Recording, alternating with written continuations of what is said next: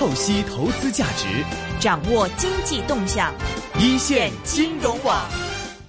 时隔半年，我们又要请到这一位非常非常 厉害的基金经理做访问了。今天是我跟阿龙一起跟他做访问。为什么时隔半年，我一直想着他呢？就是一月份的时候跟他做了一个访问，当时印象特别的深刻。当时这个啊、嗯 A 股涨得很厉害，那么这个嗯美股也是在高位嘛，都都都是不错。然后我当时问他说：“你有什么样的这个啊、投资机会在哪边？”我本来以为他会说 A 股。或者是说 H 股，或者美股，或者是欧洲股市，我都是可以理解的。结果呢？结果呢，这个他呢跟我讲说，我们现在这些嗯都觉得差不多了。我们现在在投资的是俄罗斯股市，哇，俄罗斯的债券，阿根廷的债券。所以我当时其实做完这访问，我印象非常的深刻嘛，所以我一直在这个跟踪的这个表现。结果呢，结果最近俄罗斯的这个股市今年到现在表现什么样子？已经上升了。上升了很多了。就是怎么怎么讲？如果你剔除掉这个汇率因素的话，俄罗斯股市从今年至今的话是表现全球最好的，跑赢了很疯狂的 A 股，跑赢了这个同样很疯狂的欧洲股市，然后跑赢了 H 股。反正俄罗斯的股市是表现最牛的，所以时隔差不多半年了，一定要再请他上一次节目。现在资产价格都已经这么高了，那么我们下一步。怎么样看现在这个全球资本市场的这个走势呢？今天电话线上继续长途电话打到纽约去啊，请到的是啊、就是江平资产管理，就是 Pin Investment，他的这个首席的投资官是 Justin 江江志明先生，在我们电话线上。江先生您好，你好，你好，不得不赞你们了。今年年初你今年可可以透露一下你们资金从今年到现在的这个回报有多少吗？呃，我们有两个呃基金，今年其中一个基金 up 了百分百分之二十七，哇，另外一个涨了百分之十一。我想可能是不是马上又会在这 Bloomberg 的 Top Top One 的这个 list 里面又又可以看到你们了？我想。哦，希望 OK，嗯，你们是这个今年的进入这个俄罗斯这个这个时点是非常非常非常的好嘛？嗯那么现在，所以说今年到现在这个回报非常的亮丽。不过看到最近的这个整体的这个市场那个变化，其实今年从年初到现在也发生了很多事情啊、最近的这个事情当时也是引发了一点点恐慌的，就是前一段时间的债券市场的全球债券市场的出现一定的问题嘛。那么，呃，欧洲的债券、美国的债券。嗯，之前那段时间都是在被抛售，然后也影响到了股市。我知道你们其实投资里面也有很多是在债券里面嘛，你们怎么样去评价前一段时间的这个债券市场的，说是调整也好，说是恐慌也好，这样的一个变化呢？呃，首先我们要知道为什么那个环球债市大跌，嗯就是因为呃，在今年年初的时候，原油徘徊在低位四十多块钱，然后全球经济从美国、欧洲到中国形势都很不明朗，欧洲推出 QE，呃，欧洲人们都很担心通缩，所以当时比较流行做几个 trade，一是呃购买欧洲政府债券，嗯。使得德国为呃，比如说德国五年债券收益率变变成了负的零点一，嗯。并且呃欧元呃欧元的存款利率也降到了负的利率，嗯所以说你用欧元去银行存款你是负的利率，呃，同时人们担心这样，所以还卖出了欧元买入比如其他国家美国的一些长期债券，这是在年初都很很流行的交易。嗯但是随着经济数据显示，欧洲在恢复，人们对通胀预期也升高。同时，三月底开始，原油开始助力大幅反弹，从四十多块钱一下子反弹到了六十块钱，嗯。这也拉升了人们对通胀的预期。欧洲债券它多头做多的头寸开始逼迫清仓，所以从三月底，呃，德国债券，呃，大幅下跌，也导致了美国和其他国家的债券大幅下跌。嗯，呃，这其中美国债券主要是长期债券大幅下跌，啊所以说，呃，比如说美国三十年的债收益率，去年年底是二点七五百分之二点七五，嗯。现在是百分之三，嗯哼。但这并不能说明，呃，大家认为美国要提前加息，嗯，因为现在美美国的一年债的收益率跟去年年底差不多是一样的，去年年底一年债收益率是百分之零点二五，现在是零点二三。啊哈，啊所以实际，上说明人们对美国近期加息的预期并没有变化。啊哈。OK，所以基本上，您觉得之前那一轮的这个债市的一个大跌，只是因为这个债券价格过高，所以出现的正常的一个调整，是吗？对，就是说这个债券交易它已经变成了像一个呃像一个大众商品一样，就是嗯说人们买买入那个欧洲债券，它并不是作为一个价值投资，而是作为一个交易的头寸。嗯哼，他买这个欧洲债券，如果说他的债券收益率是负的，肯定不是为了得到收益，嗯而是为了说在下一步把它以更高的价钱卖出去。嗯嗯，这都是大家在期望那个欧洲 QE，所以说大家都期望价格在继续升高，而不是说是作为这个价值投资。嗯，所以说，一旦发生清清仓的行为，大家都要都要把它卖出去。神州经济纵横。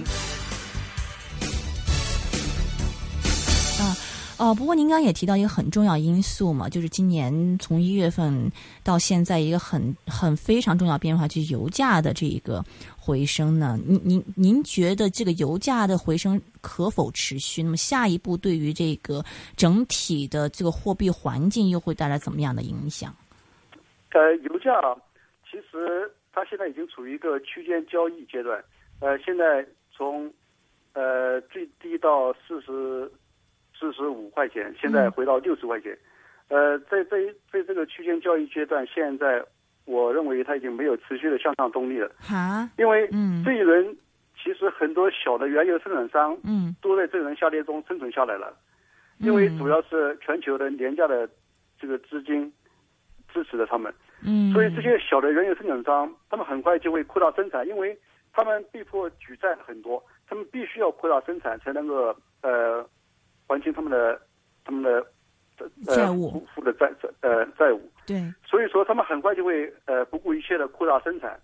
呃，并且我们看到那个原油波动特别大，只是是近期原油波动比较大。如果我们看长期的原油合约，他们波动并不是很大。从去年年底，呃，一些长期的原油，比如说二零二零年底哈哈，的原油交割价，嗯，去年年底到今到今年现在，它只是在一个六十块钱到六十八块钱之间的区间波动，所以实际上原油价钱，呃，我认为还是在是处于会会处于一个区间波动阶段。嗯哼，您刚提到说这个是长期的原油合约，比如说到二零二零年的那个原油合约的价格是在六十到六十八之间波动，是吗？对，嗯哼，所以呃，但就是呃，所以近期的原油合约的这个比较大的一个波动，您觉得并不能说是嗯，可以说是这个原油真的已经哈、彻底的这个反弹，然后进入一个上升轨道。呃，如果你看近期原油的话，它是好像是已经触触底反弹，进入一个上升轨道。嗯但是，它要是想上升到超过呃长期原油价钱，这是很难的事情，嗯因为近期原油价，比如说，如果二零二零年原油价是六十五美金吧，嗯，那你近期的现在原油价如果超过六十五美金，那是很难很难的事情，是因为这表示那个原油又到入就进入一个很说经济需求非常旺盛，使得它近期的原油价要比远期的要高。嗯而现在，呃，是是不不现实的。现在原油依然是处于一个呃，就是上升的这个曲线，而不是说一个呃一个呃 backwardation 一一个呃向下的一个曲线。嗯哼，因为之前大家都比较担心说，这个油价一旦进入这个上升轨道的话，那可能是推高 CPI 嘛。那么如果推高 CPI 的话，那可能现在这一种的啊、低利率的这种这个政策就不可持续嘛。但刚刚您也提到了，是说现在这个油价，您个人认为，因为这些小的原油公司已经生存下来，然后需要扩大生产来还债，那么油价还会在一个比较稳定的一个范围里面波动的话，其实。嗯全球的这个 这个货币环境在可预见的将来还是这样的一个大宽松，是吗？对，是这样的。实际上，全球货币的大宽松导致的货币大宽松，嗯就是因为你货币很宽松，所以说很多企业不死不活的就拖着呢，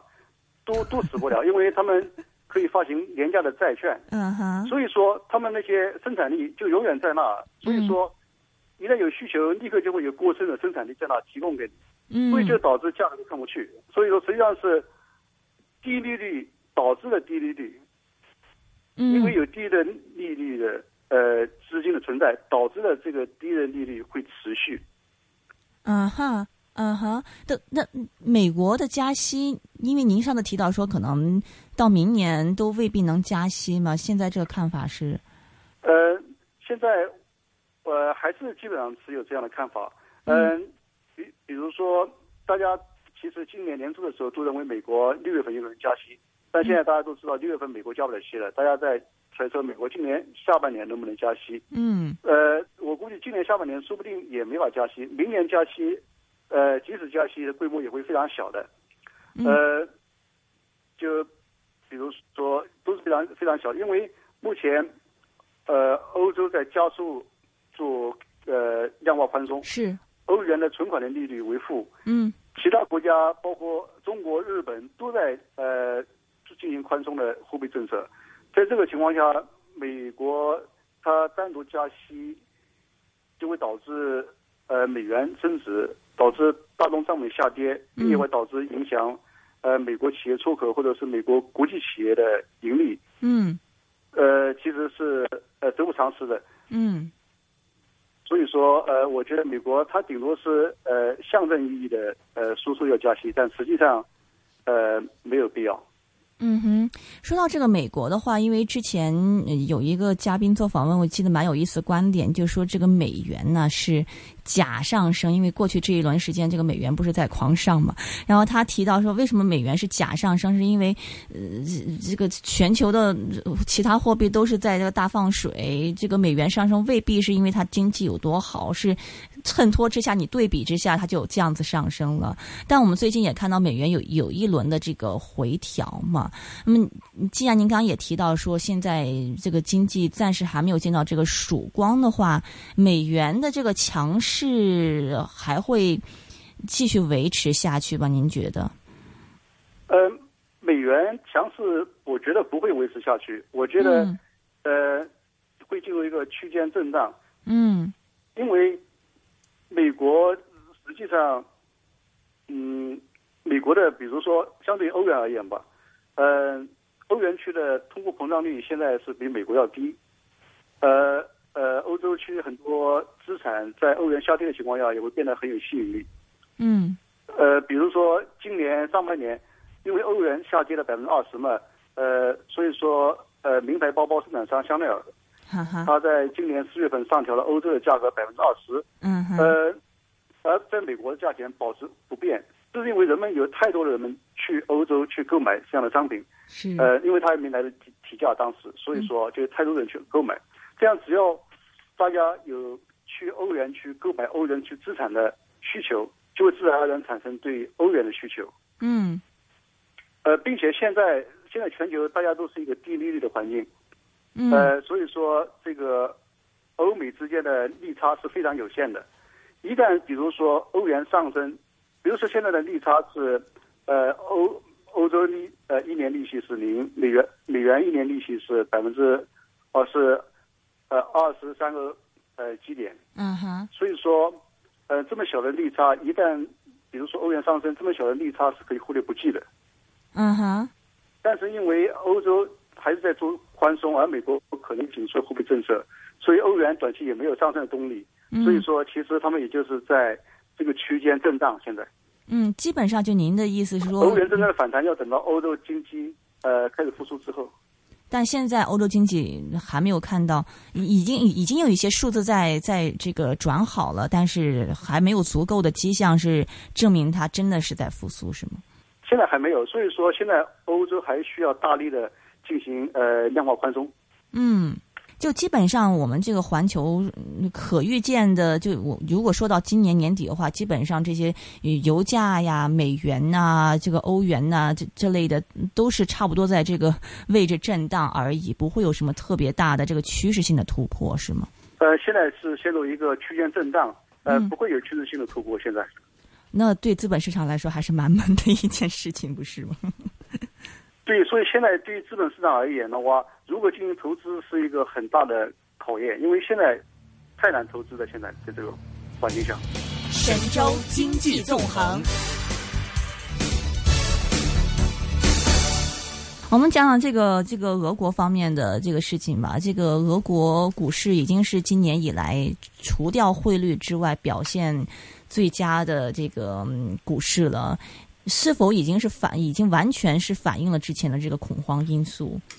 您觉得，还是说有继续还会有投资机会？呃，现在其实已经完全反映了，呃，就是已经完全呃呃危机，俄罗斯危机就完全消除了。嗯呃，为什么这么说呢？比如去年，呃，俄罗斯它被迫的加息，来阻止那个呃卢布的呃贬值。嗯但是今年，俄罗斯已经连续降息三次，嗯但是卢布反而变得越来越强。现在卢布基本上是最强位，今年现在，啊，是是是，卢布也是最强。所以实际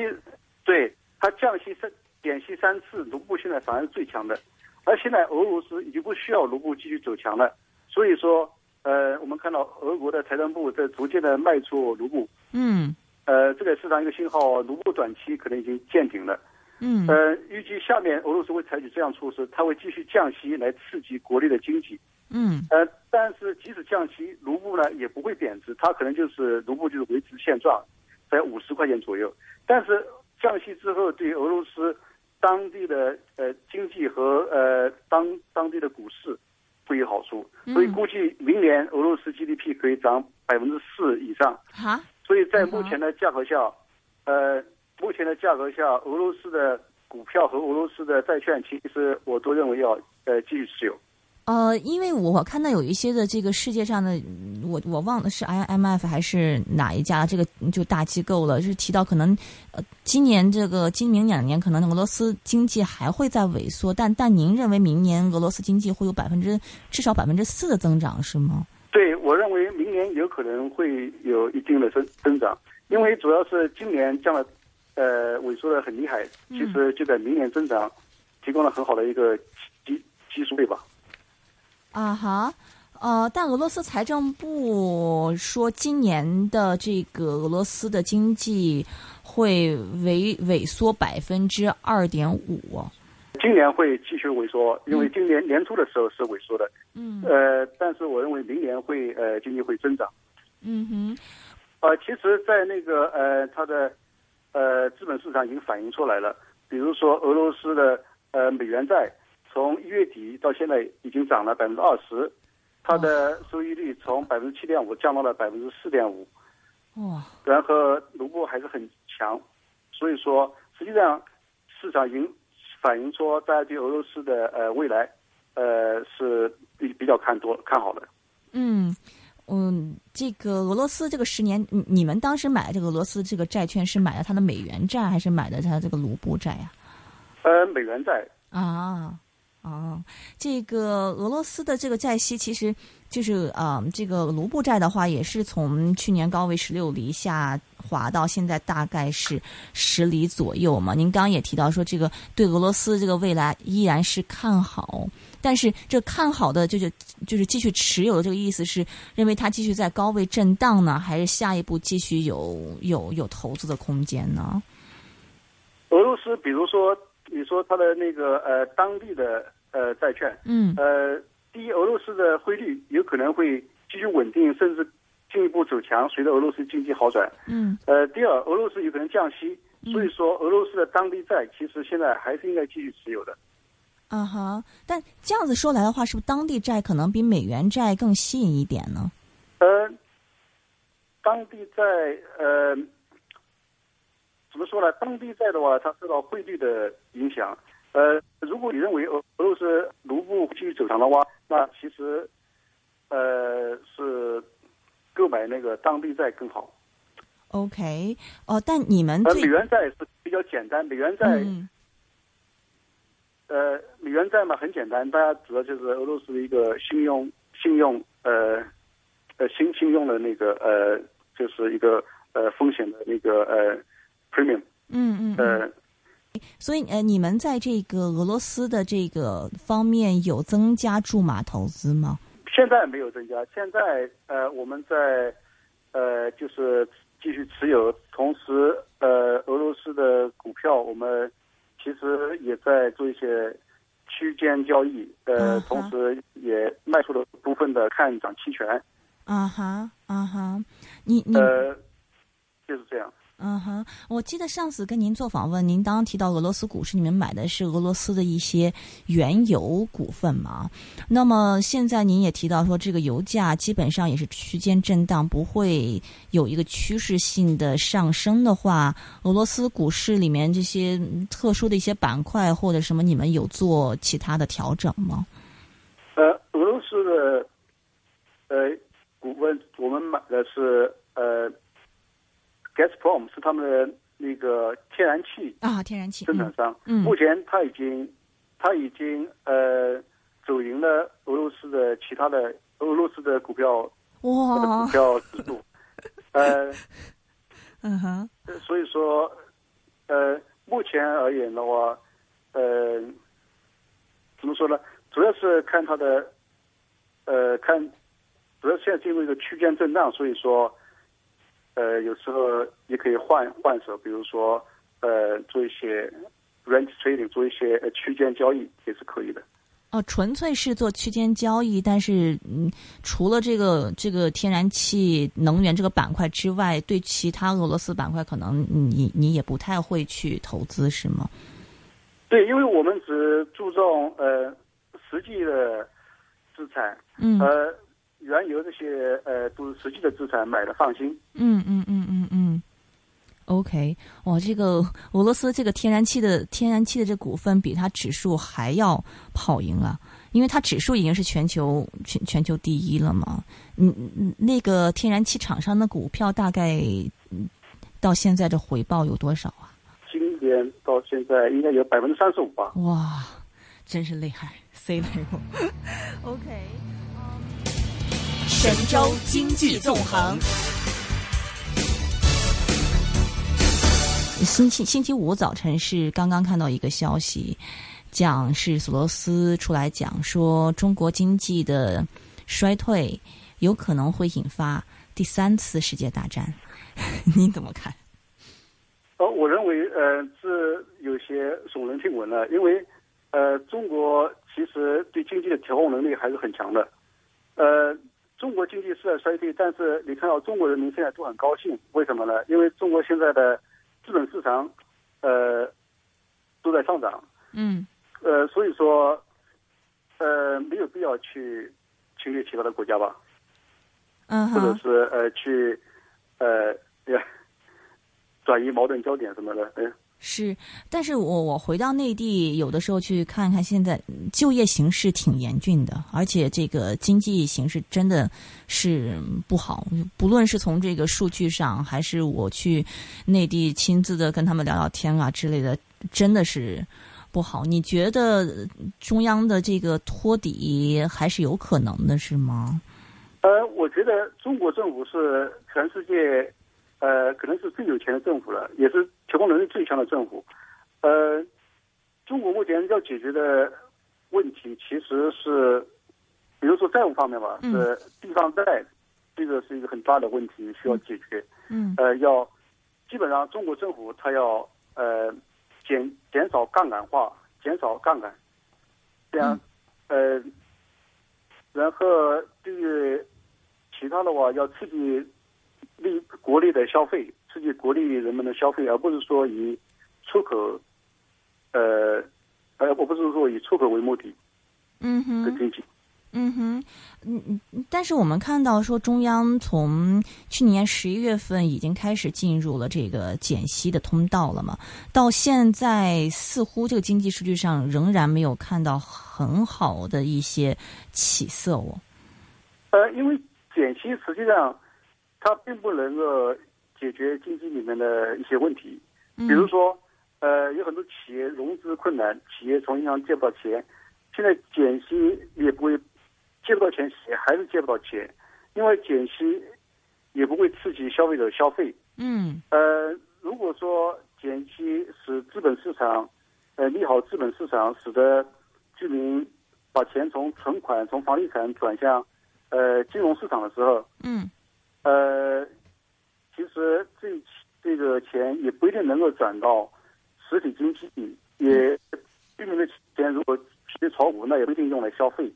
所以说，实际上央行在减息的同时，呃，国家还在同时加大对股市的监管，嗯这样其实有希望于把一部分的流动性逼到实体经济去，从而刺激经济。嗯哼，您觉得您让同时，呃，嗯央行减息，您讲呃，央行减息对置换地方政府债务也是很有作用的。啊哈？为什么这么说？呃，因为实际上就中国地方政府现在正在发行债券，嗯哼呃，因为以前都是通过呃中国地方政府的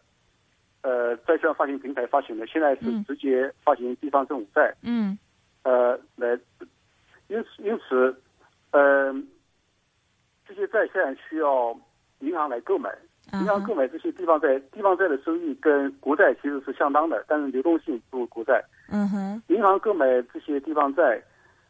呃，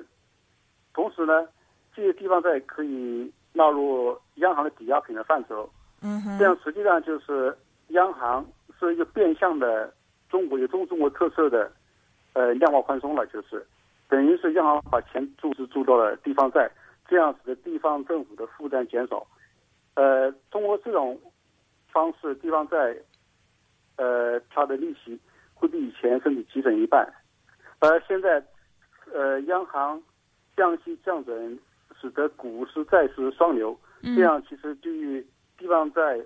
地方政府发行债券也是有好处的，是比较容易发行出去的。明白，但您刚才提到是说这个，嗯，因为大家都知道是内地，因为有一些政治元元素嘛，你地方债的这个利利率反而有的时候可能比国债 还要还要低嘛，所以现在一个情况是，起码我最近看到一些媒体的一些报道是，中央想让银行去买这个地方债，但银行它就是不愿意买嘛，你这个你这个息我又赚不了多少，你流动性又不好，那干干嘛要去买它？呃，您您刚刚讲到是说这个可以可以解决这个问题，嗯到底是基于什么样一个理由？可以详细解释一下吗？因为银行和地方政府的利息，呃呃，利益是呃是在一起的。比如说，地方政府可以把存款放在银行里面，嗯如果你不购买我的债券，我可能把银行把存款放到另外的银行，所以说他们是一个呃双方彼此客户的关系。所以说，呃，银行购买债券也不会说就占用了银行的资资本金，因为实际上是央行呃把钱会注入进来，嗯央行地方债可以纳入抵押品，抵押给央行，央行把钱再给银行，所以说银行其实也是愿意的。这其实是一个变相的中国特色的呃量化宽松。但之前有传闻说是这个嗯中央行去买这个地方债，好像后来央行又出来辟谣了，不是吗？没有买地方债，是就是说允许他把地方债作为抵押品，嗯这样，银行可以把资金盘活一部分。啊哈，就现在确实是说，就是嗯，央行是允许地方债把这个呃，央行是允许一些这个商业银行、地方银行把这个呃地方债是当抵押品，然后变相的就相当于是央行来买买这个买地方债，是这个意思吗？呃，现在好像还没有呃，官方还没有正式的宣宣布，但是好像正在往这方面努力。呃，因为只有这样才能够逐渐的呃，就是说降低地方政府的债务负担，这样地方债问题才会逐步得到解决。啊哈，所以因为之前很多传言嘛，就讲关于这方面问题。您觉得后面推行这样的一个步骤，基本上比较可能是吗？就是央行允许银行把这个地方债作为抵押，就是变相的相当于是买这个地方债，央行来兜底，是基本上是以后是可能的，是吗？呃，我觉得是可能的。OK。所以这样子的话，您觉得地方债问题是可以得到解决，是吗？对，我觉得是可以得到解决的。对。OK，您刚刚提到一个是地方债，就是中国现在要解决问题嘛；一个是地方债的问题，一个是刺激国内消费的问题。那么在地方债问题，刚刚您提到了。后面很有可能是央行会允许是呃通过就是变相来购买地方债来解决嘛？那么另一方面，这个刺激国内消费，您觉得现在政府的政策呀，或者是一些呃其他一些措施啊，有有没有达到相应的效果呢？或者说未来应该怎么样去做呢？呃，现在好像是人们都有钱了，因为呃。因为资本市场都在往上走，嗯，但是这个能不能，呃，变成消费者高兴去消费，呃，这可能还需要，呃，需要一段时间，呃，需要一段时间。这样的话，呃，如果说大家能够把钱一部分从，呃，从资本市场转出来，转去消费，或者是转去实体经济，这样才是更好。但是现在现在还不是特别清楚看这个效果。嗯哼，呃，您之前提到是那那这么说来的话，应该 A 股起码就就为了刺激国内消费这一条的话，A 股也是要要维持高位，不不会不会有特别大的下行风险，可以这么讲吗？呃，这个对股市来说，我觉得呃，什么事情都可以发生的。呃，对于像我们基金来说，我们是一个价值投资者，我们从来都是只看。呃，价值而不是说看是一定要有什么人为的要维持什么高位，这些都是说不通的。呃，从价值的角度来看，我们宁愿选择 H 股、港股。嗯哼，您认为之前认为 H 股还会跑赢 A 股，现在依然维持这样的看法吗？对，实际上现在是一个很好的机会，沪港通、深港通，嗯，很多中国 A 呃呃大陆个人资金都可以来香港呃购买股票。这样实际上，与其买 A 股，不如到香港来买呃类似的港股，比如说呃中石油，呃美国的呃港股的 ADR 的价钱现是一百二十三块钱，A 股的价钱相当于一百九十七块钱，所以说 A 股溢价百分之六十一，他们股息是相同的。对于一个长期价值投资者来说，肯定是要买呃中石油的港股。嗯哼，所以说短期市场是由流动性决定的。呃，不是由价值决定的，但是，呃，长期长期而言的话，呃，H 股一定会跑赢港股，跑赢 A 股的，并且还有一个原因就是，如果现在市场就下跌的话，H 股应该会比呃 A 股要跌的少一点。神州经济纵横。不过您刚就是说到这股市的话，因为现在很很流行一个讲法，就是说。之所以这个 A 股上涨啊，嗯，是因为中央是想希望把这股市抬高，然后股市抬高以后呢，国企融资就方便了嘛，解决一下国企的债务问题。然后，所以很多人说，你如果你看到很多的国企上市，就是已经开始出来什么批股啊之类的，那差不多股市说明已经开始见顶了。您您同意这样的看法吗？国内的呃，国内的国有企业。融资一一直在说都没有问题啊，当然可以通过，呃，通过债券来进行融资，呃，甚至可以到发行低十一债券，呃，发行外国呃美元计价的债券，呃，中国呃的公司债，其实发行量占了去年，呃，去年发行量占了整个亚洲除日本之外一半的份额。嗯，其实融资是很容易的。嗯哼。其实也没有说中国政府一定是在把股市抬起来。我觉得中国的股市怎么说呢？还处于一个初级阶段吧。像就像以前，比如说台湾的股市也经历过同样的一个疯狂阶段。嗯。呃，而港股就显得成熟多了。所以说我们看到港股实际上，呃，还是就是说很很呃合理的。OK，另外要问您一下，刚才您也提到说，现在这个中国企业发债相对来说比较容易嘛，特别是美元债在在整个亚洲里面也是排在第一的嘛，所以有有种讲法，就说为了为了这个为了这个中国还这些美元债务相对来说容易一点，就没有特别大压力的话，人民币也不应该贬值。对，呃，其实呃，在现在的环境下，其实人民币不贬值可能。呃，对经济来说可能更好。啊？为什么？现在外围很宽松，呃，国内通胀不大，人民币做到不贬值，其实还是可以的。所以说，呃，还有就是人民币不贬值的话，就不会出现资金外流。呃，然后比如说原油进口吧，呃，石油其实在维持在低位，对呃对中国经济来说也是非常有好处的。既然中国它现在想进行一个转型，从出口型转向呃内部消费型的话，其实维持目前人民币呃不贬值，维持人民币稳定吧，嗯，是还是很好的，对于中国来说。嗯，不过最近我们看到人民币这个外汇储备好像持续的在减少，这个减少的幅度也也不小啊。有一种讲法是认为，就是是是，其实人民币已经有这个贬值压力，但是中央拿着这个外汇储备来。顶着这个人民币是是这样子吗？您觉得？呃，这个我们只是在市场上进行操作，对于中国政府怎么，我们不是很清楚。呃，但是我认为，它能做到不贬值也也是很容易的，因为目前其他外围环境都很宽松，呃，国内通胀目前还不大，所以说人民币的利率收益现在还有百分之四点几，这在。呃，整个全球来说也是可以的，所以说贬值压力其实也不大。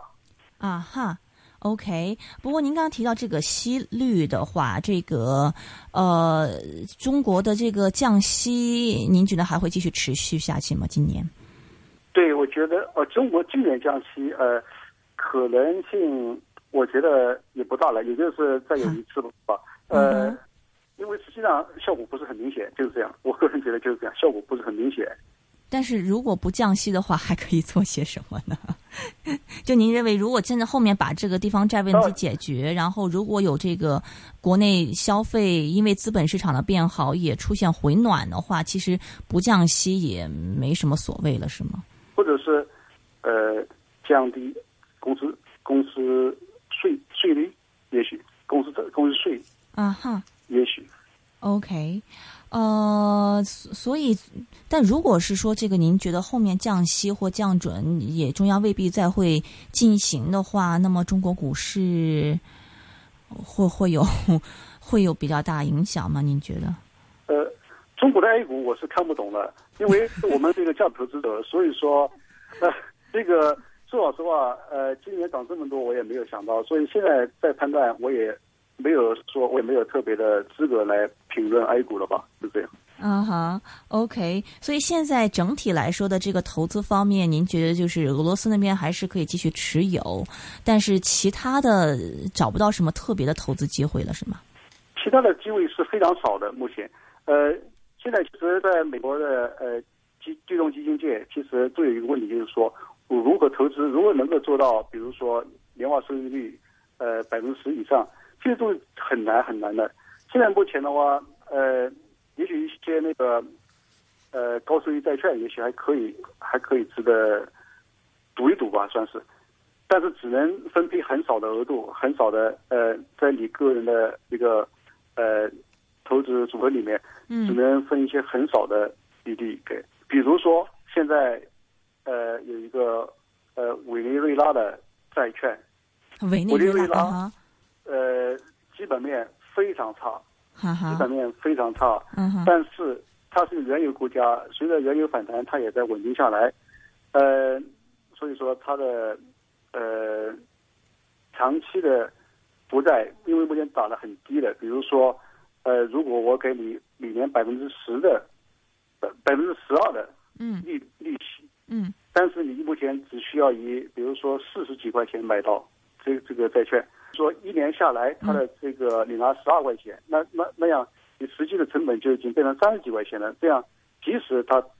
违约，违约之后他会重组，重组之后一般一般来说有百分之二十五到百分之三十五的这个呃，就是说 recovery 吧，呃，就是你你能拿回本金的百分之二十五到百分之三十五。假设你能拿回本金的百分之三十，所以实际上你也立不败之地的。嗯哼，您刚提到说这个委内瑞拉嘛，慢一点，就是 委内瑞拉基本面很差劲，但是现在是嗯百分之十二的利息嘛，它这个利息是是它这个票面这个利息还是 yield 对吧？嗯，是它的票面的利息。啊，好，那它 yield 现在有多少？就是你比如说，嗯，它的 yield 有百分之四十多、三十多了吧？我天，以上。OK，就是。你想，他一个，比如说四十五块钱买入一个债券，嗯，每年给你百，每年给你十二块钱的利息，嗯哼，只要他一年之内不不违约，那你的实际上成本就已经降到了三十三块钱，嗯，那之后你每个月每个月你的你的利息就是一块钱，所以说每个月你的其实你的呃成本又会降低一块钱。这样实际上你已经立于不败之地了。如果一年之之内不停不违约的话，就是哪怕是违约的话，因为即使违约，嗯，哪怕是违约，你也能拿回三十块钱。啊哈，所以就就就相对来说，这么样算来还是相对安全的，不是吗？呃，这个主要是因为它基本面很差，然后也不知道它什么时候违约，所以说还是有一定风险的。但是目前，因为其他东西都没有收益，在这个环境下。